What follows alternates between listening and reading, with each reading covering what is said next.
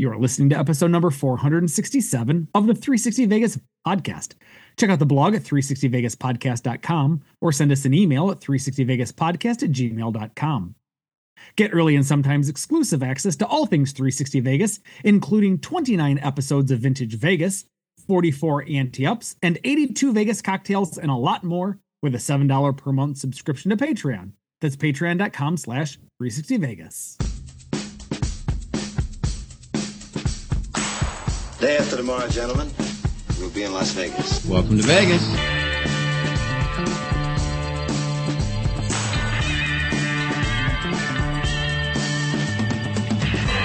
Las Vegas functions on a 24-hour a day schedule. The pools, the casino. Big volcano out in front. That's the Eiffel Tower. Bellagio. Riviera. The Mirage. Flamingo. Sahara. The MGM Grand. This isn't the real Caesar's Palace, is it? Want to gamble. They always put the machines that pay off the most right in the front. Good luck. The strip is just the most amazing stretch of road, I think, probably anywhere in the world. Kicking ass in Vegas. Vegas, baby. Vegas, baby. Welcome to Las Vegas. Hey, Karen's back. I'm here. And she brought a friend. Hello. It's been a while since we've had good friend of the show, Alistair, on. Hello, Governor. I'm back. he knew I wasn't feeling good, so he decided to, you know, cross the pond just to help me feel better. Aw. You know. And he took me out for a wonderful dinner last night. So yes, indeed. here, here for all the fun and festivities of the uh, pre-Christmas season. yes, yes. And thank you again for Josh for jumping in last week. I could not talk. I, mean, I still have a cough that I can't get rid of, but I there was no way I would have just wrecked the podcast and make Mark do all kinds of editing. So I, I politely stepped away. Although I did listen to it as soon as you posted it out there, and it was so funny. As I was listening to it, I started making notes about no, you guys said this wrong, or that wasn't right, or this wasn't. And then you know, because at the moment I was all amped up about it. Now I'm like, yeah, it doesn't matter. We've also got, before we get the show started, we also got a correction from last week's show. Gold Strike and Tunica is no longer owned by MGM. They sold it in 2023 to Cherokee Nation businesses for $450 million. Wow. So MGM has no, or no longer has a presence in Tunica. Oh, wow. That, that's, that was very good listener feedback, wasn't it, Mark? It was. you weren't the only one. There were several people that let me know that I was wrong about that. but thank you. Well, let's start the show. As always, he's Mark. She's Hold on, Karen. you gotta do- That's Alistair. I didn't. I did hey, you know what? I'm How sorry. about you let me. Jesus Christ. Just, it's, it's a car crash already, This isn't it? is It's like this is never going to work. I'm you know. so sorry. For the next two hours, you're listening to the 360 Vegas podcast. the, the 360 Vegas car accident. Uh, so, as always, he's Mark. She's Karen. We've got Alistair. I'm Tony. And we start with Random Vegas. Fontainebleau isn't the first property to encounter financial problems causing the project to sit unfinished. That title goes to the Landmark, who broke ground in 1961 but had to halt construction in 62 due to financial issues. So it's that 80% done. During that time, it was the tallest building in the state of Nevada. It sat dormant until 1969 when Howard Hughes bought it and finished building the property. The landmark would eventually open July 1st, 1969. I got that from loads of vintage research. So but Fontainebleau still has the now though has the record for the longest. They are currently Time the from- tallest. No, the longest time period from oh start yes, to yeah. completion. Well, yeah. The the in history, yes, they, they were dormant the longest. They sat dormant the longest. Okay. Interesting. And just to be clear, Mark, the Fontainebleau is owned by the people who were supposed to have Yeah. owned and opened and operated it initially. Yes. Yep. Got it. The people that started the project are back. How about the Twitpic of the week? Festive isn't exactly how you would describe Christmas in Las Vegas. Not that the city doesn't try, but displays are usually in juxtaposition with existing signage and all easily overlooked if you aren't paying attention. A perfect example is this week's winner from at underscore Grandpa D, showcasing Fremont Street during the holidays circa 1959. It isn't easy to see upon initial inspection because Vegas signs are designed to draw your attention to them. However, if you look past the marquees, you'll see garlands strung across the street with some bells and whistles attached. Whistles? Whistles, yes. Uh, signage, ta- uh, signage tangent. This picture shows uh, Golden Nugget in a transitional period with the original signage still on display, but with the addition of the steel frame roof sign, added in 1956. In just a few years, 1961, Kermit Wayne will add a giant bullnose shield on the corner with, uh, with flanked animated signage on each side. This would come to be the property's most memorable incarnation of signage, aside from its current.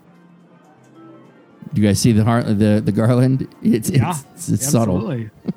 absolutely. You had to, yeah. When I first looked at it just on the Twitter feed, you didn't see it, but when you clicked on it, it went full screen. You're like, oh, okay. Because at first I'm like, I don't see anything Christmas. It really does look like some some lazy college kids just threw some shit up. Well, Wait, uh, what? We're being paid a dollar fifty an hour to hang this garland? We should take all the time in the world. well, and it is one of the to your point that the street is so busy anyway that to add more Christmas decorations on top of it, it, it really is. It's a lot. yeah.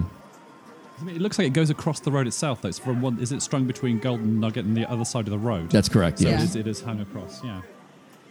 Looks like they're using public buildings though to well, well like the light posts and Yeah. stuff like that to to hang from.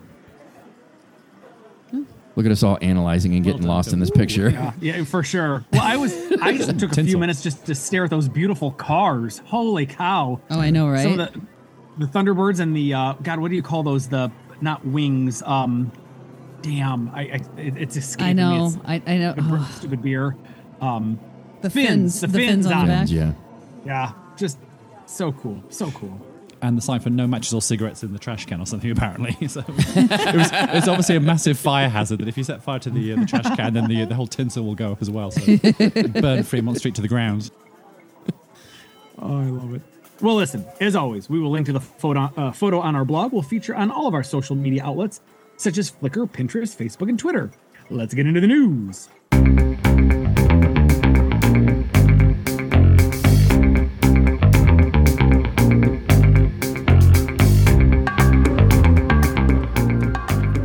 Brought to you by stripwalking.com. For the ultimate customizable POV walking experience in Vegas, check out stripwalking.com. The book, Like an Onion, The Vegas Skim, is the most succinct telling of the mob's time in Vegas that we've ever read. It cuts through all the myths and gives you the details of organized crime's time in the city. It specifically focuses on how the mob stole money before it was reported as earnings to the IRS and how it worked until it didn't anymore. Learn how the mob controlled the entire operation with a single point man whose job it was to make sure that the skim ran as smoothly as possible. This masterpiece is a quick read and very much worth every moment you put into it. Like an Onion, The Vegas Skim is available now on Amazon.com. All right, Mark. I mean, here we go. You've got conservatively a, full single space page of this. Talk to me about Fontainebleau history. The plan to build the Fontainebleau in Las Vegas was announced May 12, 2005. Construction started on the result in February, the result, the resort in February of 2007 at a projected cost of 2.8 billion. In 1960 See, this is what happens when I'm messing around with levels while I'm trying to read. uh, the 68 story hotel topped off on November 14, 2008, making it the tallest building in Nevada at 735 feet tall. However, what they couldn't factor into their equations was the Great Recession. It impacted all projects in flight, including City Center, Cosmopolitan, and the Echelon project. All projects continued construction except Echelon, which had begun building the structure but decided to put it on hold until the economy improved. The, the Echelon project never resumed construction and was eventually sold to Genting Group, who built Resorts World on the land. Fontainebleau ran into trouble when one of their leaders reneged, or one of their lenders reneged on their loan. Rumor has it that MGM's former CEO Jim Murren secretly talked uh, to the aforementioned banks, in belie- uh, talked them into believing that Vegas that the Vegas market was about to be overbuilt once all these projects were finished, and suggested that a loan to Fontainebleau was not a smart investment, and that's the reason why they pulled their previous approved loan. What a dick. While that was never proved, Fontainebleau did file a $3 billion lawsuit against a group of lenders who pulled their financial, their financial support from the project. What the bank said was the project had gone substantially over projected construction costs and therefore defaulted on their credit agreement. Another issue that surfaced thanks to the Great Recession was weak condo sales, something ownership had banked on being able to sell to pay off the project's debt load. We'll likely never know the real reason, but whatever it is, it forced the project to shut down and eventually file for bankruptcy June 9, 2009, leaving the project 70% complete. Corporate rating piece of shit Carl Icahn bought the pro- project out of bankruptcy in February of 2010 for $156 million. Icahn claimed he would finish the project once the economy rebounded, then, as he is infamous for doing, proceeded to sell everything that wasn't nailed down. The carpet and the furnishings were all bought up by Plaza Downtown to use in that property's interior renovations, and the escalator went to the Downtown Grand. A funny story about that the escalators they purchased were too small for the building, so the property had to put them on raised platforms to fit. Good grief. Once he was done, Icahn put the property back on the market for $650 million. It took a couple of years, but in August of 2017, it was sold to the Witkoff Group for 600 million, more than triple what Icahn bought it for. On top of the money that he got for all the shit he sold off. Right. Yeah. The Witkoff Group announced plans to resume construction on the space and renamed it the Drew. However, that project never saw any progress and was eventually sold to the original Fontainebleau owners, who resumed construction in February of 2021. The project was purchased for $350 million and would end up costing 3.7 billion to build, making it the second most expensive resort in Vegas history. Resorts World is the number one, costing 4.3 billion to complete. It took 16 years for construction to be complete, but on December 13, 2003, the Fontainebleau finally opened. That's amazing to me that the Witkoff Group b- bought it for 600 million, but then they only sold it for 350 million. Yeah, they, they took a hit on that one. So whereas Icahn, you know, tripled his money, they almost lost half of theirs. Yeah, I don't understand how you get that evaluation that something that you gutted, you paid, you know, uh, 200 grand for, and then you gutted, and now it's worth triple what you bought Whenever it for. you buy something out of bankruptcy, you're going to get a deal on it. Of course, of course. So that's, I mean, that's part of the reason. I just mean when he came in and when he left, there were less. There was less Yeah. assets. So it's like, how, how the hell is this more valuable Be- now? because it was sold out of bankruptcy. Yeah, They're just, and when it's bankruptcy, they're just trying to get what they can. right. I mean, he had the time. I mean, it took him, what, six years to, to spin it? He had the time to sit and wait on it until, Yeah, I'm not saying he's not a savvy businessman. It's it's the it's the raping of businesses that I have issue with. oh, yeah. Oh, no, we've, we've, we've discussed that many times on this show. yeah. And then we have some Fontainebleau details. The casino is 173,000 square feet, has 1,300 slot machines, and 128 table games. Vital Vegas shared that the property also has a feature on their website that can show you what tables have available seating. It has 3,644 rooms, and the tower is 67 to 68 stories tall, depending on the source, making it the tallest building in the state at 335 feet. It has a 3,800 seat theater and a six acre pool complex featuring seven pools. The facility advertises 36 restaurants and nine bar lounges, all of which are new to the market. However, 15 of them won't open until 2024. Those restaurants have been very well documented by Vegas Eater or by Eater Vegas, and we'll have a link to the article on the blog as well as in the podcast show notes. So I don't know if I prefaced that well enough. That's what's going on in the new Fontainebleau that just opened. That's what actually happened. Yes. Okay. Yes. You guys have any comments on that? I'm, I'm glad it's open. Finally, yay. Finally. I mean, I haven't, I haven't, you've been down to see it. I haven't seen it yet. So, Right. and we were looking for, um, well, we were looking for dinner reservations and those were impossible to find, but it looks like we might attempt a brunch, brunch reservations. That's Tomorrow, probably the only. so- yeah, exactly. which is fine. We'll, we'll give it a whirl. So I'm looking forward to seeing it, but I wasn't about to go down in the crazy madhouse. Yeah. You're smart. I We should do the sensible thing like we did and do like go at 6 a.m. when it's empty. It was Right. awesome. It, wa- and it wasn't empty, but it wasn't packed. Well, but then Alistair said it by like 10 a.m. It was It- Yeah. jam. Oh yeah, this is the first weekend it's open. I, I desperately want to go back. That's uh, I'll get into it in a minute, but I really want to go back. I want to show it to you, but I'm like, it's probably not in my best interest to show you when it's it's going to be the madhouse that it's going to be this weekend. What What's that face, Tony? You're all like scrunched up, Um, like you're. I don't ever click on the "What's Happening" link uh, stories uh, of of uh, Twitter, because Okay. What- I don't know the Senate hearing room is all you need to know. Wow, this All is right. you, you- We couldn't keep your attention long enough for Apparently the show. not. This I just need an whole hour of it. Is all I need. Episode- This whole episode is fucking Fontainebleau. So this episode blew the minute I knew what it was about. Oh, You, you have no. Oh no, we're not. No. All right, talk to me about the Fontainebleau Players Club. I will, as reluctantly as you want to hear it. Melts Vegas is reporting on the details of the News Players Club at Fontainebleau. First, there are four different tiers blue, silver, gold, and royal, in that order.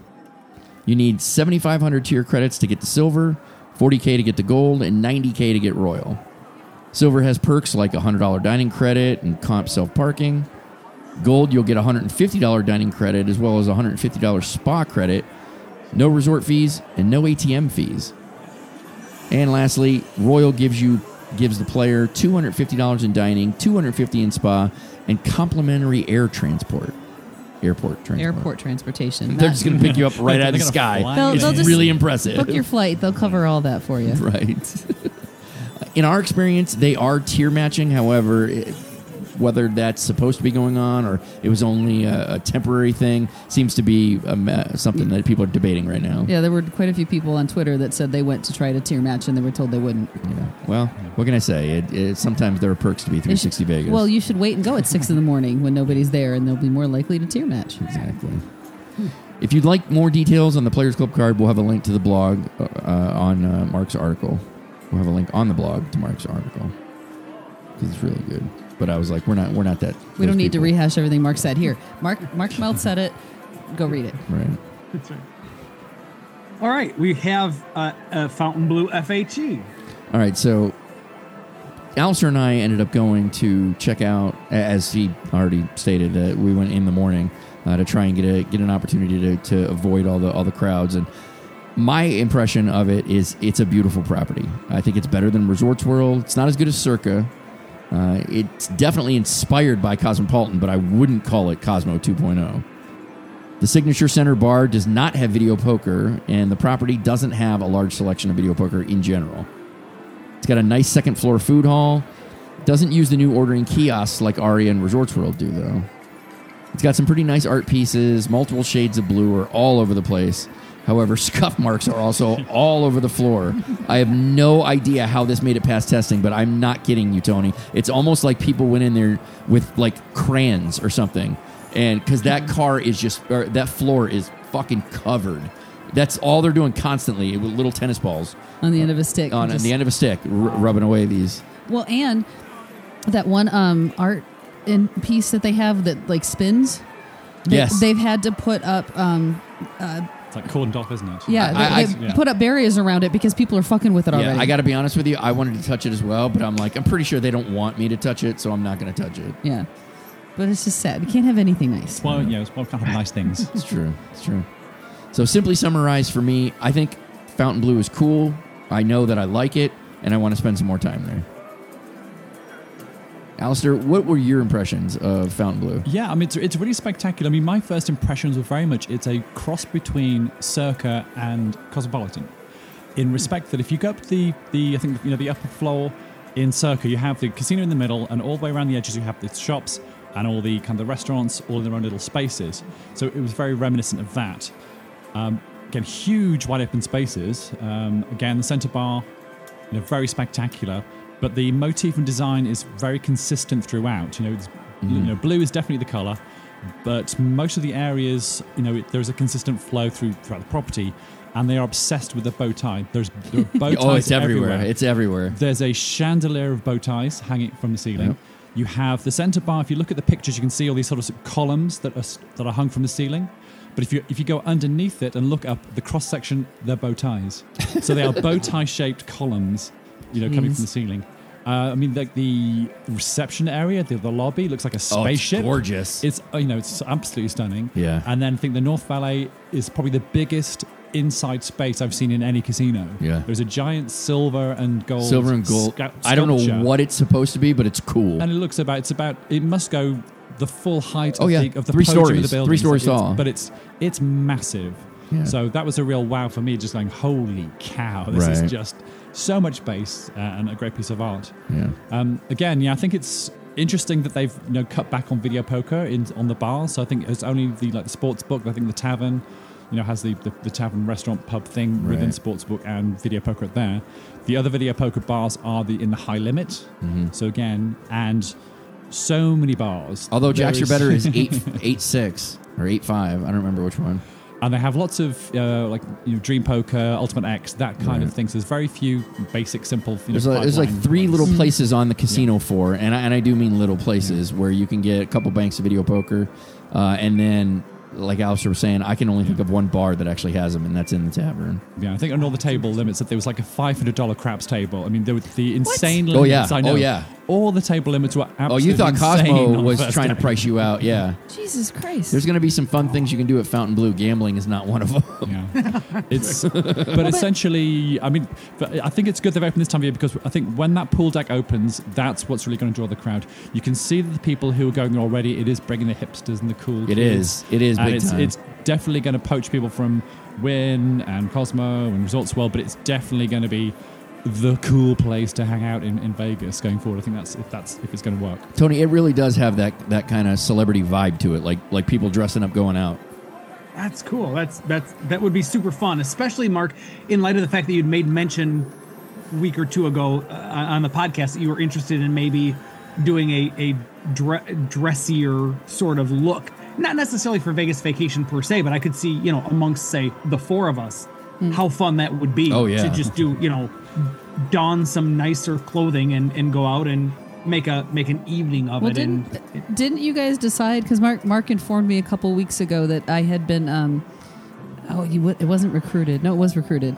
That I was told that uh, the two of us, you and your lovely wife, and um, J Dubs and his lovely wife. Were going to have a an old school Vegas evening where we got dressed Yes. up, Yeah, went that's to Golden. Steer for dinner, Yep. and then Yes. went to go see whatever the Rat Pack show The- is. yeah. Who would have thought that going to a wedding would somehow rekindle my interest in dressing up?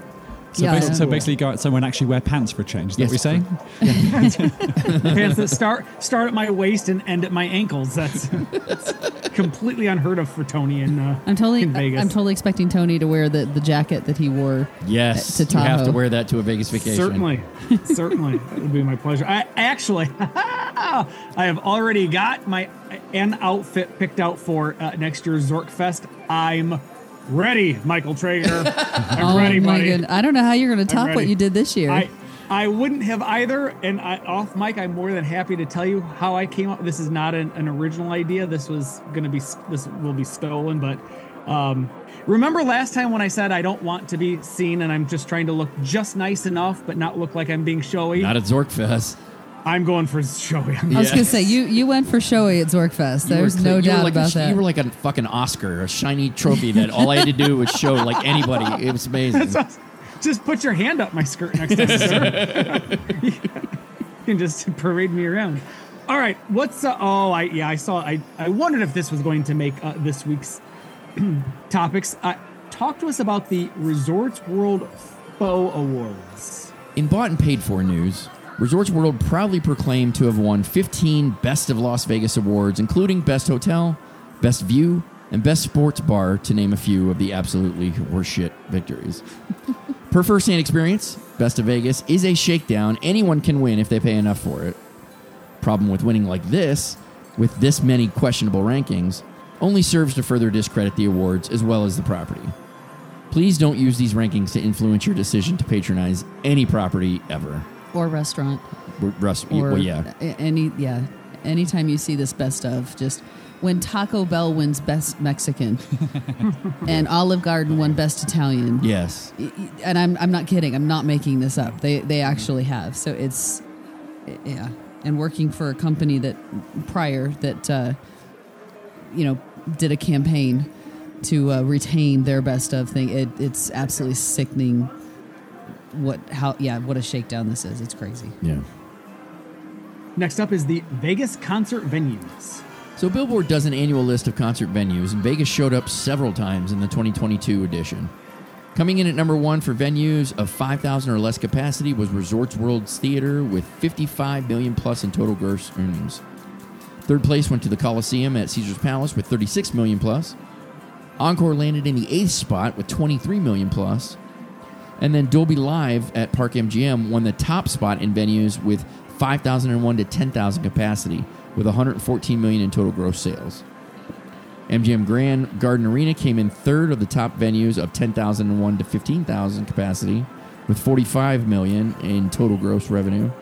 And T-Mobile came in fourth under the 15,001 to more capacity venues with 124 million plus. Lastly, Allegiant took the number one spot in the top stadiums list with 182 million plus. So this list was all based on revenues? Yes. Huh. Interesting. And they also factored in like how many shows were there, but I didn't I didn't want to get into all the numbers of the show. I'm just curious. Vegas representing. Interesting tidbits. And then finally, we've got F1 improvements. As originally reported on this show, this week's this week Vital Vegas informed that casinos had a meeting this week to address how to improve F1 for next year. So far, the stands in front of Bellagio and Mirage and Venetian have been removed, and so has the lighting scaffolding along the strip. We originally argued that it should take no more than two weeks to, for setup and two weeks to tear down. Thanks again to multiple listeners from around the world for helping us to recalibrate our setup and take down expectations, which is more like what they were saying six to eight weeks. Recent complaints are regarding the traffic being worse for teardown than for setup.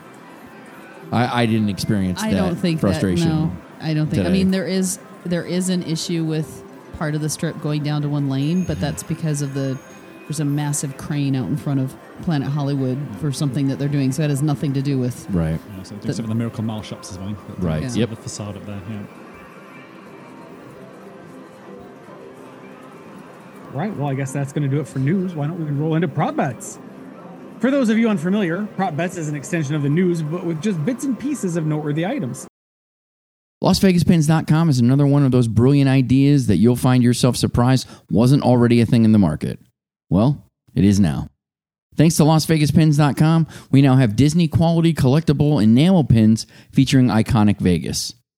The ever expanding collection includes pins of Vegas Vic with a moving arm, Vegas Vicky with a kicking leg, the Tangiers, Fremont, Excalibur, Sands, and of course, the Welcome to Fabulous Las Vegas sign. These are just some of the options available, starting as low as $8 a piece. 360 Vegas listeners can drop that price another 15 to 20%. New customers can use the promo code 360 to save one time 20%, and returning customers can use 360 Vegas for 15% off. Just go to LasVegasPins.com or go to our blog, 360VegasPodcast.com, and click on the banner ad for LasVegasPins.com.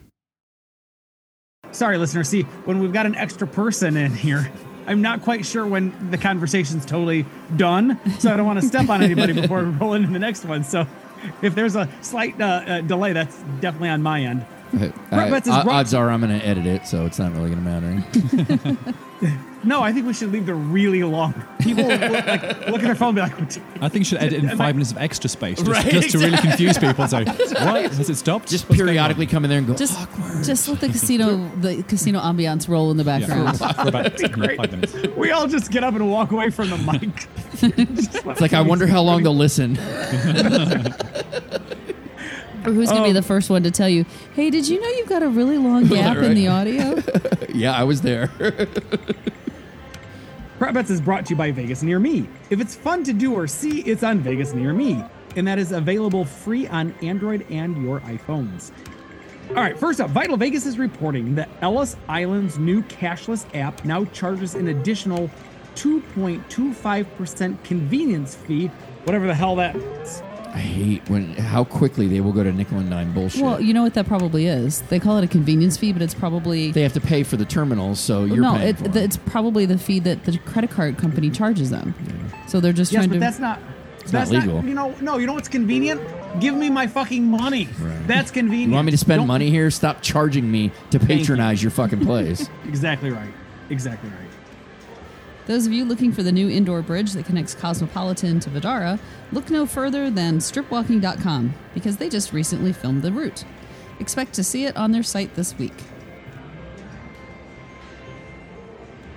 It's you, Alistair. Okay, so Luxor is. Oh, Luxor has a new building wrap that makes the pyramid look like a Dorito. Oh, Jesus Christ. I know, right? I typically am not a guy that gives shit about wraps. I'm like, whatever, we're advertising, but I'm like, a fucking Dorito. I mean, I, you know, you see wraps on the buildings that are advertising the shows or something that they have there. This is just straight up. They're they're selling the side of the pyramid as a billboard. Yeah, yeah, they are. You could have turned it into a Toblerone or something. You know, Toblerone. more fun. Just build Well another pyramid played, by the side of it. That would have made way more sense. How do you turn a pyramid into a taco? well, it didn't turn it into a taco, Turn it into a Dorito. Dorito. Oh wait, sorry. It's al- it's already in the shape of a Dorito. They just colored it differently. That's amazing. I yeah, he said Dorito. I my brain immediately re- went to taco. I, For a second, I thought I'm like, wait a minute, did something that- happen that I'm not familiar with? I think that would be La Concha. They would have turned their La Concha that, turned that into would, a taco. They would There have you made it go. a taco, wouldn't they? That's, yes. There you go. Yes. In recently released, actually, in a recently released report by the Chamber of Commerce.org, Las Vegas is the most at risk for losing jobs due to artificial intelligence. Nearly 162,000 jobs are identified as at risk, or about 15.8% of the state's workforce. Jobs in danger of being replaced include cashiers, retail salespersons, and customer service representatives. I'd have to disagree with the end one there. I think that's what humans do.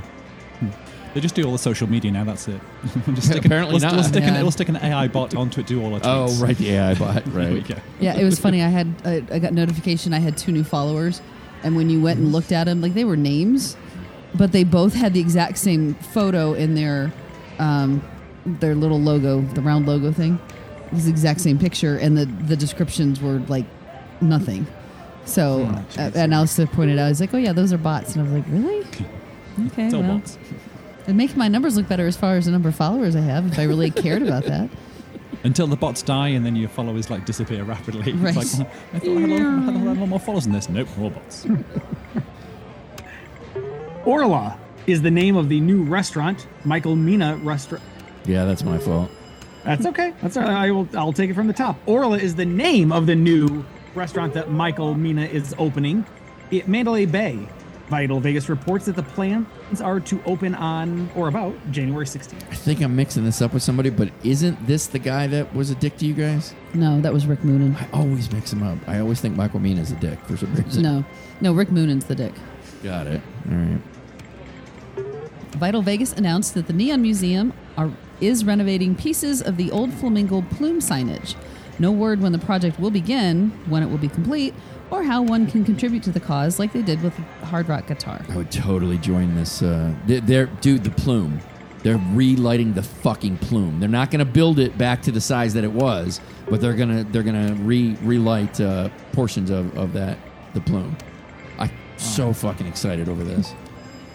Uh, Have you guys heard rumors that they're moving Well, they they own um, land across, across the street. the street? Yeah. But I thought they were just using that to build like a.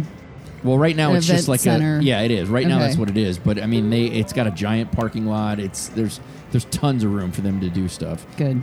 They need more space. They are It jammed got on top of donated each to other. them. The, the city donated it to them. Oh, really? Yeah. Oh, that's They've- awesome. It's been renamed uh, Neon, is what they refer to it as. Cool. It was announced this week that Mirage and Tropicana union employee. Oh, hang on a minute. Put the glasses on. Yeah, I got the glasses on him. it was announced this week that Mirage and Tropicana have a new five year contract with the properties union employees. Details were too boring to report, but closely re- related to the contract signed with Caesars, MGM, and Wynn. Yeah, I think I'm, I'm just rooting for the end of labor arguments right now. like, can you just fucking work? And Can we then just it'll, get back to it'll be some- five years before we hear about it again. It's all those AI jobs taken over. That's what's going to do it. We've already reported on that, surely. Vital Vegas is reporting that Nacho Daddy's downtown location is moving is moving is moving to larger quarters next door to its current location. Rumor is a tiki lounge will be taking over the former space. Oh, I hope that would be so great to have a like a if it's a good one, of course, uh, but ha- to have a good tiki place right off Fremont. That would be so much fun. This is Why this is one of those that I hope actually does come to fruition. I, I understand and respect that you know a lot of times it's speculation or it's it's done with intent. Like like we intend, we really are going to open up a tiki lounge, and then it feels uh, never Right, happens. exactly. Um, this is one of those I truly hope it comes to fruition. I'm Yeah. I'm frankly very surprised that it's taken this long for a tiki lounge to open up on Fremont Street, knowing just how successful the other two places that escape my memory, but that doesn't Frank- mean they're not Frankie's successful. and Golden Tiki. There you go. Thank you. Yes. You're yes, welcome. Those.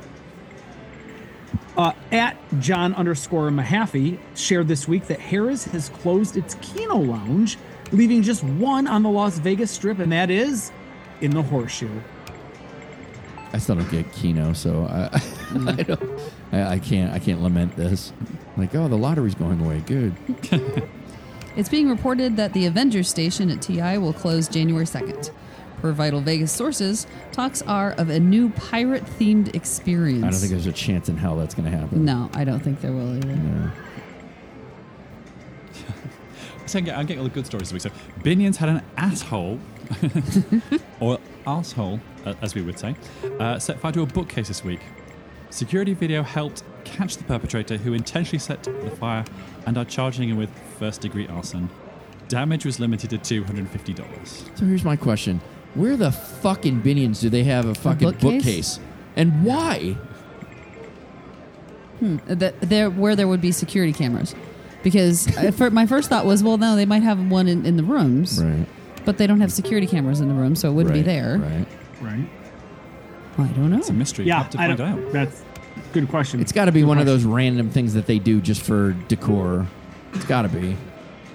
Yeah, like maybe if it, it's um over by the um sometimes places like players clubs will have um uh quote unquote bookshelves where they've got at least like glass shelves and they'll they'll place the things that for a thousand player points you can cash in for a t-shirt and Right, right. 2500 you can get a keychain blah blah blah that that's the only thing i can think of because yeah I, I don't know under what scenario you're gonna have books books sitting on a bookshelf Right. in the middle of a casino. Just for some random place out in the hallway. Just, hmm, you know what I really need to know right now? What is the motivation of Moby Dick? Is it really the deep inner hate hatred that we all have in ourselves? All right, that's gonna do it for news and pro. That's I know, and I've actually never. You know what? I have never read Moby Dick. Why would you? Um, Likewise. Well, so it was. So I had gather around Kitty's Grandpa Snyder's got a story. um, I happened to have my my uh, sophomore and junior years of high school. I had a husband and wife team, uh, David and Jamie Farr. They both had uh, doctorates, so they were doctors, like PhD doctors, teaching at the high school level. Um, and Mr. Farr was a huge John Steinbeck fan. So I mean, I've read East of Eden, I've read uh, Grapes of Wrath, I've read if, if there's a if there's a if there's a John Steinbeck novel out there that I haven't read, I would be surprised. now, Mrs. Farr, she was very much into um, Edith Wharton, uh, and or uh, Wharton. Wharton shoot. Um, Edith Fromm is the name of the book that she wrote. Like that's it, it's it's named after a character. okay. And Ethan Frome has um how do I oh, Edith Wharton wrote Ethan Frome. That's it. That's it. So Edith Wharton writes this book called Ethan Frome. I'm getting Now, lost. hang I got to be in the- honest with you. know, I'm getting it- it- lost. That's right. That's right. Stick with me. Stick with Is me. Is there a point to the story? I don't know. There- uh, no, not really. Um, Just gonna abruptly end like my sentences. In the movie in the book Ethan Frome, a woman who is attracted to and interested in Ethan Frome, but he has no self-awareness that she's attracted to him. He bring she brings over for lunch donuts and pickles. Was she pregnant? And no, no, ah, great question. Great question. No, it was all about um, trying to write things that are illustrative in nature. And if you think about Oh, a Jesus donut Christ. with a hole, and nah, don't get ahead of me, Karen, Okay. and pickles to fill the holes of the Donuts. donut, right?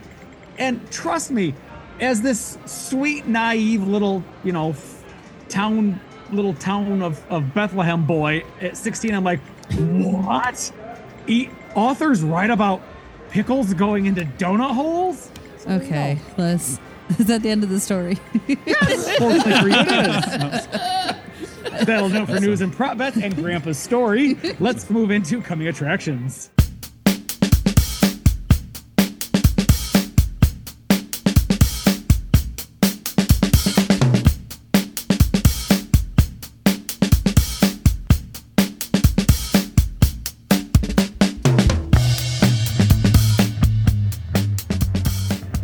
Attractions is brought to you by Vegas.com.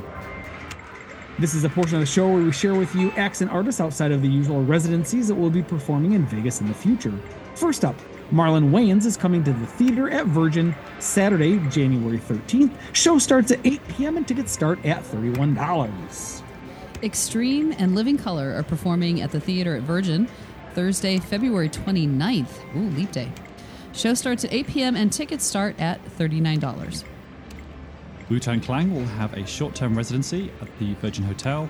Shows will be Friday and Saturday, February 9th and 10th, and again in March on the 22nd and 23rd. Shows start at 9 pm. Tickets start at an undisclosed amount. Carrie Underwood added six shows to her 2024 residency at Resorts World. The new dates are October 16th, 18th, 19th, 23rd, 25th, and 26th. Uh, is this pronounced Jodeci? It's Jodeci. Jodeci. Jodeci. Jodeci. Jodeci will have a short term residency at the House of Blues at Mandalay Bay for select dates starting March 15th through the 24th, and again in July, that would be the 5th through the 13th. Shows will begin at 7:30 p.m. and tickets start at $81. The, Jodeci was a band whose several albums were always in rotation in my vehicle because they are what is called baby making music. Jesus. wow. Well, it must not have worked very well. I was a because, Don Juan, and I got you away from two men. Yeah, but So there, there was what's- no there was no babies being made, so Well, apparently what- that didn't work. Well, okay. So I said it's baby making music. I didn't say it's accomplishing. So you were in your car by yourself quite a bit then, were you? Is that what- is that what's going on in there? Oh, there were. If, if that steering wheel could have shot out kids. And lastly, Nicki Minaj is performing at T-Mobile Arena on Friday, March 8th. Show start at 8 p.m. and tickets start at a variable and undisclosed amount. Hmm. Don't forget that you can find links to purchase tickets to these and all the artists that we report on on our coming attractions calendar on the blog. Let's check the river.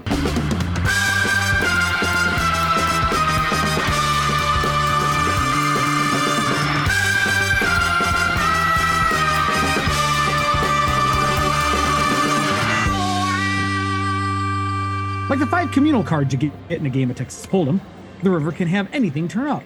So is our river segment. And this week we have lots and lots of listener feedback. Wait, wait, wait. Before we do listener feedback, we have a, an FHE. oh, what? Well, Alistair and I last night went to Oh, check all out the all new restaurant at Cosmo. Then, then do you do you have that intro memorized there, buddy? Moonshot.com is the place where you can get your favorite vintage Vegas shirts. Incredibly comfortable to wear, available in male and female cuts, multiple colors and sizes, reasonably priced, and cool as hell. Options include this week's featured property, the Stardust. The Stardust has had a number of iconic marquees. Not just iconic, they were also influential, inspiring the market to follow suit. Before its dynamic duo of monster frontage and 188 foot tall roadside marquee, Stardust had an elegant roadside sign of a globe with what resembled the rings of Saturn surrounding it and space to advertise whatever the featured attraction that week was. While the Neon Museum was able to save the better known of the two marquees, sadly, this sign was lost to time. This and dozens of other vintage Vegas shirts, including multiple Stardust shirts, are available at moonshot.com starting at $27. Use the promo code 360Vegas, no spaces, and save 15% off your order. Just go to moonshot.com, that's M 00N S H O T, or just go to the blog 360vegaspodcast.com and click on the banner ad for moonshot.com. FHE is our is our chance to go out and experience all things Vegas and share that experience with you. All right, I'll- I'll- I can work Well- with that. That works. Well done, Karen. All right, well so done. apparently there's a FHE about what? Uh, we had dinner last night at LPM, which is the new restaurant in Cosmopolitan that took over the space that Milos was in before. All right, do your FHE. So this um, is a French or yeah French Mediterranean restaurant. Correct. Um, the space it, it, it's laid out exactly the same as Milos was, but you can tell they've refreshed it. It's very bright. Um, and we were even there at, at dinner time, so it's you know really it's a pretty open. It's a big space.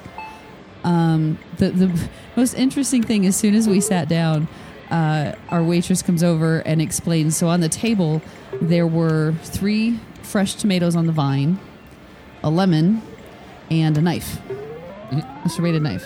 Yes, right there. The pictures. Um, they can't see that though. And so Sorry, I'm what- just saying you, you forgot the oil as well. so, There's oh, also they did oil have on the, oil. table. Well, and and the salt and pepper And salt and shakers. pepper. okay, and then the waiter came around with a bread basket, and you got to either pick from a uh, a white sourdough or a multigrain sourdough. So we get the bread, which I'm like, okay, yeah, olive oil. But the waitress comes over and says, um, actually, those the tomatoes and the lemon are not just for show. Um, they're your, your starter salad. So go ahead and take the knife, slice up your tomatoes, whoa, whoa. squeeze a little bit of lemon on it, olive oil, and then salt and pepper it. You paid someone to have them. We didn't pay make for a that. No, salad. that was just on the table. That was a freebie. This is our build your own adventure. Oh, this sounds terrible. Which, so I, I, I thought it was Right. very weird. Like we're like, really? So we're, like, we're why supposed don't to- uh, why don't you actually do some fucking work? Because I think I paid to be here. Oh no! They, but I will say this. it's All kind of right. like when we go to concerts and they ask us too much. Like, you sing. I'm like, fuck you. You paid, or I paid to see you sing. So what we did, we gave it a try. We sliced up the tomato, you know, sliced with the lemon, squeezed it on olive oil, salt, and pepper. It was actually really good. Um, the the tomatoes were very fresh. Salads Like, are tasty, Karen, and those made by you, I enjoy very much. I didn't realize you were making your own. But also, there was it was a perfect tomato knife because Yeah. had Oh, yeah. it not been sharp enough, I think that would And have it gone was all over the it table. was and serrated. it was Yeah, yeah. So it, yeah. it cut through it very very easily. But and it made very pretty pictures for our internet feeds. It did. it did. And so um, Alistair had a couple of their, their signature cocktails. yeah. Their their cocktail menu came out, and it was like it was a book that had like a, a snap latch on it, and it was filled with poetry and. eh, But every no every cocktail, every cocktail description Frome. About how was some like a girl broke up with you. But no, donuts and like each cocktail had its own page, and underneath the name of the cocktail was like a paragraph talking about the history of it and what was in it and everything else. I think it's based on it, is it Jean Cocteau is the the French literary thing. So I- it's all know. themed around him and the sort of cocktail. So again, so the one I had was like the lettre à coco, so the uh, lettre de coco, which is of Coco Chanel, and it is oh, of course. One, champagne cordial, jasmine, bergamot, and rose, and it was delicious.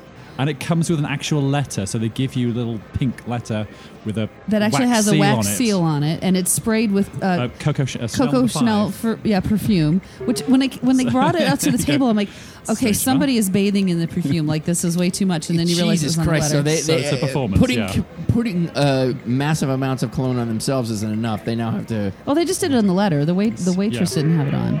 They just but- spray it on the thing. Uh, yeah. but- but apparently, in this pink letter, did you ever get it open? Yes, Okay. I did. But apparently, in this, because I, I guess whoever this French artist, poet guy, whoever, he and Coco Chanel were, were really good friends and they would write letters back and forth. And so apparently, in this envelope was part of a letter that was written back and forth between the two. it very cool. overdone. Yeah. So it's basically this ma chère Coco, tu es intelligent et élégante. Bisous, Jean. Yeah, you're not coming on this Voilà. show anymore. Can you translate that for, yeah, it for means us? it means you're means you're intelligent and elegant. Kisses, Oh, Jean. okay, then. I don't believe that's what it said. So, and I, I will say this: I I, honestly um, did. I didn't get a cocktail because looking at this, like I felt so much pressure because you had to sit and read the entire paragraph to understand what it was you were I know, getting. right? Like I didn't realize I signed up for a fucking study session Yeah. before I had to go eat. So I just went with the wine. Yeah. which- And so the other, the other one I had was the, was the Beauty and the Beast, which ag- which is That uh, one was Kettle good. One, Saint Germain, uh, Yellow Chartreuse, Strawberry, and Fennel Cordial. So yeah, the cocktails were great. They were very fancy. So then, um, for appetizers, we started with the endive salad that had goat cheese and candied walnuts on it. That was delicious. And we got the beef carpaccio, which supposedly they said had pickle juice on it. And I'm not a huge pickle fan. It didn't taste like pickles to me, but it was delicious. I don't know what it was. Anything you want to add to those two? No, yeah, they were excellent. Yeah, I'm really good. And then we uh, they, they tell you this is meant to be served family style, right? So uh, as we do, we share everything anyway. Um, but then for our mains, we got a rigatoni in a creamy mushroom sauce, which was delicious. It was fantastic. And then we also got the lamb chops, which were So good. unbelievable. So good. yeah, very very good. Mine, the one that I had was a little because we we you know ordered it medium, which is what they recommend. The one that I got was a little more on the, the medium rare side, which doesn't work out so well for me, but it was delicious. It was absolutely delicious. And it came with this um, aubergine, also eggplant, sort of caviar that go with it with the. Uh, See, I think that that's false advertising because I saw it. It's it it was something caviar that came on the side, and I'm like, oh, I love caviar, and it comes out, and I'm like, where's the it's, caviar? mushed, it's mushed up eggplant, basically. Yeah, it's like a paste made from eggplants. Um, but it was delicious. I mean, the thing was was fantastic. Oh, and we did get the um, Potato gratin. yeah, the potato gratin, which was delicious as well. And then we weren't going to get dessert, but then they um, she mentioned that they uh, the customers have been raving about their cheesecake, and Cheesecake. I've, I don't think I've ever had a bad cheesecake. oh, Oh, but this, this, is was so good. Yeah. this was ma- so number one it was it was done with um, vanilla bean so it not just like vanilla extract flavoring and i have never had a cheesecake this creamy Smooth. light fu- smooth. Yeah it doesn't it didn't have the texture of a normal cheesecake. It had the flavor. Like you could get that. It was absolutely fantastic. So i would i would recommend that. But i loved it. And there were a few more things on the menu that i would like to try again. So yeah, well, well, with the trip, uh, thumbs up on that one. yeah, I wasn't sure when they, they announced it and even looking at the menu, I'm kind of like, yeah, but going in there, it was it was fantastic. So, new restaurants, yay! okay, that's the end of our FAT. No, it was, You can wake up now. It's That's okay. awesome. Well, it's what, funny, What, so- and what was, sorry, what was the, what was the name of this place? It's LPM, like letters LPM. got it. I have no idea what it stands for. So for. they've gotten to a It's- point Okay. now where they're just naming things initials Yeah. that don't make any sense. It's No, it's kind of like SLS. It just means it means whatever you want it to mean. One of those one of those kind of That's- things. but I that's think not a ringing I think endorsement. the P and the M are tied into this French poets because those are like his initials or something like Oh, that. sure. I thought it was tied into him somehow. But they, they do have restaurant thing in like in London and Dubai, so it's not the only one in the in uh, in, Vegas, in the world. Mm. It's it's part of a, a a group of restaurants. So I, I would recommend it. I'd Yeah. say go go It was, give it a uh, shot. Really worth it. All right. And oh, All right. one more thing I want to tag on. It made Yeah. me feel much Yeah, yeah. better. What's up? It made me feel much better about what MGM might do with the restaurant experience in Cosmo because that's been one of my biggest fears. Because MGM to me doesn't have a lot of great restaurants. They have some good ones, but not a lot of great ones. Um, and this is a fantastic addition to the the Cosmo restaurant collection. It's a it's a good balance for what they already have. I think you're forgetting about MGM and Mandalay Bay. They they got a lot of really great eateries. Okay, maybe I just don't spend a ton of time there. Well, That's true. but- We only, we only hang out there once every like two three years. Right. And your point's not lost though, too, Karen. I mean, you've loved Cosmo from I, I don't want to say the day it opened, but you've loved it for a very long time because of the really fun, great eateries that they've yeah. got. Yeah. Um, it- It's a legitimate concern to have, especially if they do to the restaurants what they've done to the bar, right? Where they Exactly. allegedly want to ensure everyone can get the exact same thing from one place to the next. God forbid they do the same thing to the restaurants, because I, I will, I, I will be the first to concede I'm late to the party, but man, those eateries at uh, at Cosmopolitan are just stellar. They're Yeah. they're stellar. Yeah. They really are. All right, uh, Alistair, uh, Karen, I'm going to let you two kind of fight this out. It's a very long email, so if you guys need It's to not very take long. turns, whatever. But It's what it's not. there. It's one page. It- it's it all depends on how you print it. So Talk do we just to me do we, about- do we read like one word alternatively? So you do. Oh one my word, God, do that the would first be word. I'll do the awesome. second. No, word. it would not be awesome. I would edit all of that out. See, but see, this is where you, you get to be just your color commentator. You were complaining when we got started we were going to make you read. Now you can just add your two cents in like the guys do. All right. It's gonna be a long. That's all right. All right, fair enough. Fair enough. Love it. All right, Karen. So please give us uh, the email from Mr. James Jones. James writes Mark, Karen, and Tony. I hope all is well. I am combining a few trips into one trip report. I was recently unemployed since I was between jobs. Because of that, I decided to go to Palm Springs for almost a month.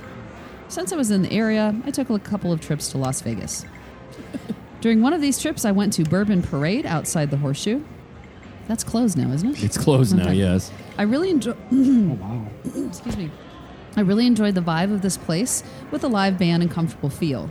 They had an area upstairs that gave you a great view of the bar and the band. I enjoyed the cocktails even though they did not make them to order and was a pour and serve system similar to a keg. Hmm. I refused to participate in the quote second line Smart man. that paraded outside the restaurant into the shanty town of the Grand Bazaar God, shops. no. There's no way. I really did enjoy this bar and wish it would have lasted. I planned on going back, but I guess I will not have a chance. Talk about not having a runway. I know. I also stayed in the new rooms at Main Street Station. I like the renovations and think the rooms are worth a shot. The bathrooms are still small, but very nice upgrades. I heard from the bartender that they may start renovations on the casino floor soon. I also Bring found back pitch. Bring back pitch. Yes, no shit. I also found out that Boyd is putting some money into the kitchen of the Pullman Room. The Pullman Room, a long time ago, was the steakhouse, but is currently being used for catering.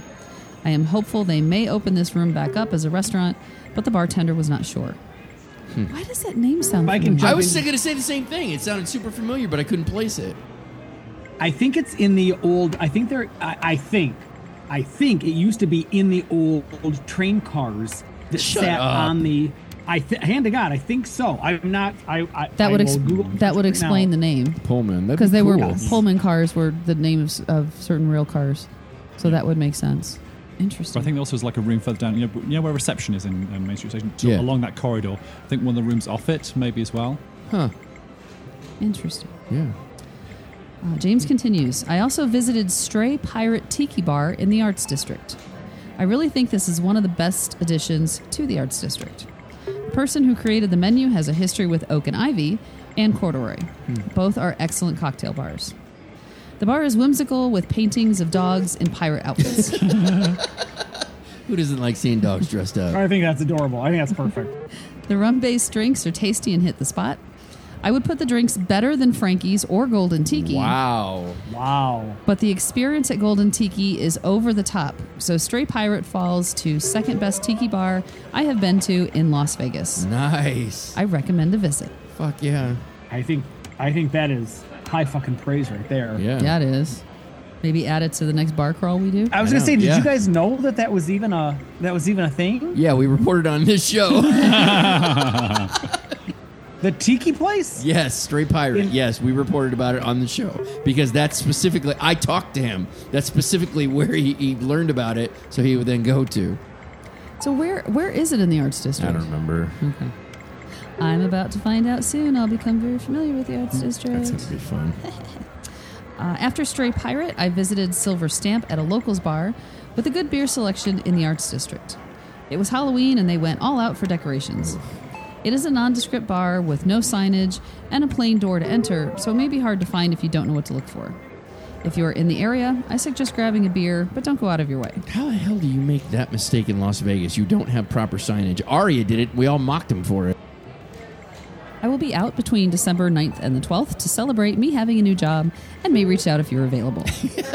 oh, he may. Well, gee, I thanks, love that he celebrates everything with Vegas. That's awesome. It's Yeah. awesome. Good for him. It's the only way to live. Right. Celebrate with Vegas. And he wraps it up with all the best, James Jones. Thank you, James. That was a great. That was that was very witty to, to collect the best experiences that he had. Yeah, and kind share of the 'em. best of several Yeah. trips. And that wasn't that long, Tony. No, it wasn't No, long no. at all. Of course not. Uh, all right. Next, we've got an email from Mike from Athens. All right. Mike writes Hey, Mark, Karen, and Tony. No expectation to hear this on the podcast, as I know y'all have already reviewed The Sphere, but of course, you're welcome to share any of it that you like. I'm actually a few weeks behind listening to the podcast, so I don't know if you, Mark specifically, have made good on your mention mentioned possible new interest in seeing the U2 show yet, but if you haven't, please allow me to try to persuade you a little. All right, buddy, give it a shot. First of all, I saw the exact same show, the guy that reviewed it with you, plus two more that week, and I second pretty much everything he said. Nice. but he doesn't know Josh's name. It's all right. He's new. He's new to our. I mean, uh, Josh is new to our, our crew. I know, but Josh will be sad. He's not making an impact. He'll be fine. Having not seen postcards from Earth for comparison, the main things that I would add are number one, this place was built for music.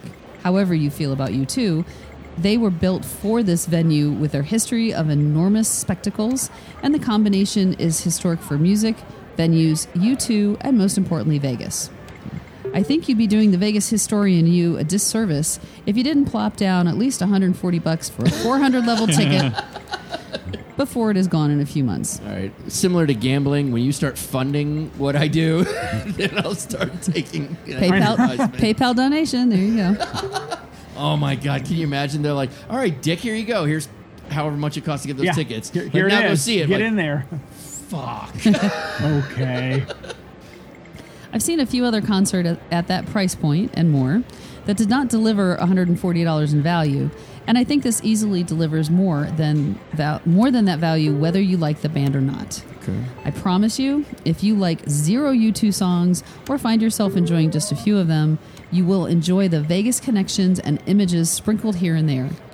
The Atomic City visuals are especially right up your Vegas alley. See, and I've so I don't dislike U2. I, I wouldn't say that I'm a fan. I wouldn't say that I like them, but I don't dislike them. I know several of their songs. I just have never had the desire to see them live. I mean, it, nothing against them. I Yeah. just didn't. It just never occurred to me. No, I'm with you on that. I know that they're, especially from the early part in their career, you know, they had a huge following, very iconic. and, their, Um, and their- and their their tours have always been over the top. yeah, yeah, they're, they're showmen. There's no doubt about that. yeah. Number two, I also second his opinion that if you're going to see it, don't spoil it by watching shaky YouTube videos. Too late. Go in blind for sure. Maybe listen through the album a few times just to get a feel for the half of the show based on Achtung Baby. Oh, I do that all the time. We go to concerts. I create once I Mm. find out what the set list is. I create it, and I'm like, Karen, Karen, you can now listen to the set list. It's like, oh, why She's like, "That's to cute, what I'm, I'm gonna go hear it here in a little bit. Right. Uh, I read about both Zoo Station, the song, and the inspiration behind it, a train station in Berlin near the zoo, animals roaming the streets after the bombing of Berlin in World War II, also became a seedy meeting spot. Less relevant economically after the reunification of Germany. They started recording the album in Berlin right after the reunification, and this train station and the changes in Europe inspired the song and the album. Well, that's a big history lesson there. Yeah. I wish I knew all of that before, but the show speaks for itself even if you don't get around to all of that. If you absolutely can't make it to a show and the opportunity passes you by, seek out the videos once you can't see it for yourself.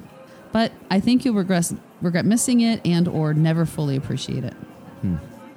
I, I- I'm waiting for somebody that I already have a have an affinity for to uh, to to make their way in there. I don't know if that's going to happen, especially when you look at the my fucking iPod. Yeah, what- right. I don't think Korn is going to be headlining. No, as much as I dream. Number three. Number three. Number three, Number three. Number three. three. Having seen it three. Mowage. Oh, that's a good one. Thank you, honey. Number three, having seen it three times in one week. That's awesome. with, It's yeah, hardcore. I would easily do that with Korn. Easily. with different friends of varying degrees of U2 fandom each time, my experience was very similar in a good way each time. The seven different people I saw the show with, and myself, were pretty much mouths agape, grinning from ear to ear, if most, if not all, of the show.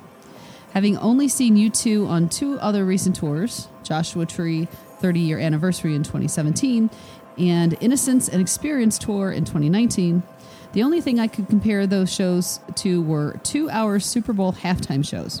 Hmm. Nothing I had seen to that point compared on an entertainment level, and this blew those shows, and honestly, Super Bowl halftime shows, away. Number four, all that to say, I had one more specific group of friends and a brother that were interested when the dates were first announced, but couldn't make it happen. I told them I could be convinced to go again when more dates were announced, and they gently twisted my arm. I like your style. I will be back in January to see it at least one last time on Saturday, Janu- January 27th, possibly the night before on the 26th. I hope you all see it before it's gone and would be great to meet up with you sometime that weekend either way. Absolutely. Drop us a line. Give us a DM on Twitter. We'll uh, we'll see what we can do. I feel like I had more I wanted to, to say to sell you on it, but I feel like I've said more than enough. I, I know they're not your typical musical taste, but I hope you'll see it for what it is and enjoy it. Worst case, at least you know the images and the sound will be awesome. Hope to see you guys in January. By the way, sorry I didn't reach out in October. I was juggling three groups of friends, three shows, hotel changes, etc. Listen, we're thrilled whenever you can reach out to us. Uh, this is this is your vacation, and we always keep that in mind. So anytime you come Yeah. to town, if you hear me start asking or you start getting questions coming back, it's not because I'm trying to not hang out with you. I'm trying to figure out how do I fit into your vacation without disrupting it. Yeah. and which is a big step for Mark because usually it's all about what works best for him. So the fact that he's making any accommodations is really impressive. Wow, that sounded backhanded as fuck. it was. um, I hope you're doing well, Mike from Athens, Georgia. It was awesome. I, I, I see, and now I'm thinking about it even more. I don't know. I well, you know. So here's the thing. I can't. There's no way I can go to the Sphere. Just the videos that I've seen have made me dizzy. So I, I'm. This is going to be an experience that's going to be lost on me. Yeah. So unless you can find somebody, or I mean, you you'd go by yourself. You've done that before, but um, I, I it sounds fascinating. It sounds like it would be a great show. Well, and it almost like eh, I, I know this isn't exactly what they're hoping for, but it's almost like my head is in a research perspective, you know. So it's like I would be going for the show, you know, to do some research and understand this, you know. Not that I'm not going to enjoy some of the songs that they do. Well, but that's what he said in, in his message was that nothing else. The visuals of it uh, and the experience and the sound don't is, I think they're starting to. I think it's starting to work because uh, now I'm like, oh, I got to do some more research on this. Just take your headphones and listen to an entirely different set of music. Oh my and watch the God. screen You may instead. have just figured out how I do this. just, just listen to Korn for the entire hour or so. That's right. See, if it, see if it works. Wow, this Bono guy does Korn really well. I don't get the visuals, but the visuals are look cool, but it's not syncing up with the sound. right. I got to Oh, see I what their love set list is. That'll that'll ultimately determine it. If they've got enough songs that I'm like, Well, they said half the show is based on Achtung Baby, which was by far their their biggest selling album. yeah, I know, so- but part of my initial research was to start listening to it, and I'm like, yeah, I don't really care about these songs. You're just gonna have to wait till the Wayne Newton residency takes up there. oh God, no! I saw Wayne Newton once, and I'm I, and I'm glad I did. Yes. because now I never have to do it again. it was an entertaining show. it, yeah, yeah, the the same way your grandmother at a wedding decides to dance with the with the with the kids. no, it wasn't With that the groom. Yeah, no, not the groom. I'm talking about all the kids out there Bad. Well, dancing. no, it, it was like dances. it was like a grandmother dancing with the groom when he was up there with his wife. Yeah, Kind of the similar age gap there. gotcha. Okay. Oh, oh, yeah. He's got a, a youngin', does he? Oh yes, Good she's. for him. I mean, at Good worst, him. she's my age. Yeah. So, and which would be about half his age. Nice. ah, love. I know exactly something that I've got to aspire to. so you're telling me I have a chance, Right. All right, well, listen, I think that's going to do it for episode number 467. Thank you all for listening and downloading. We really do appreciate it. If you'd like to check out any of the stories on today's show, you can do so on the blog, which is 360vegaspodcast.com. Get premium and exclusive content when you subscribe to our show at patreon.com slash 360vegas and get 360 Vegas shirts, mugs, and anything else that we can slap a logo on at zazzle.com slash 360vegas. If you'd like to send some feedback, you can send it to Mark. His email address is 360vegaspodcast at gmail.com. Tony, where can folks find you? I'm at 360vegas Tony. Karen, I'm at 360 Vegas Karen. Alistair. I'm at Bluestorm 2000, and I'm here for another few days, so there's uh, more stuff to come. They just told you where you can find me. So until next time.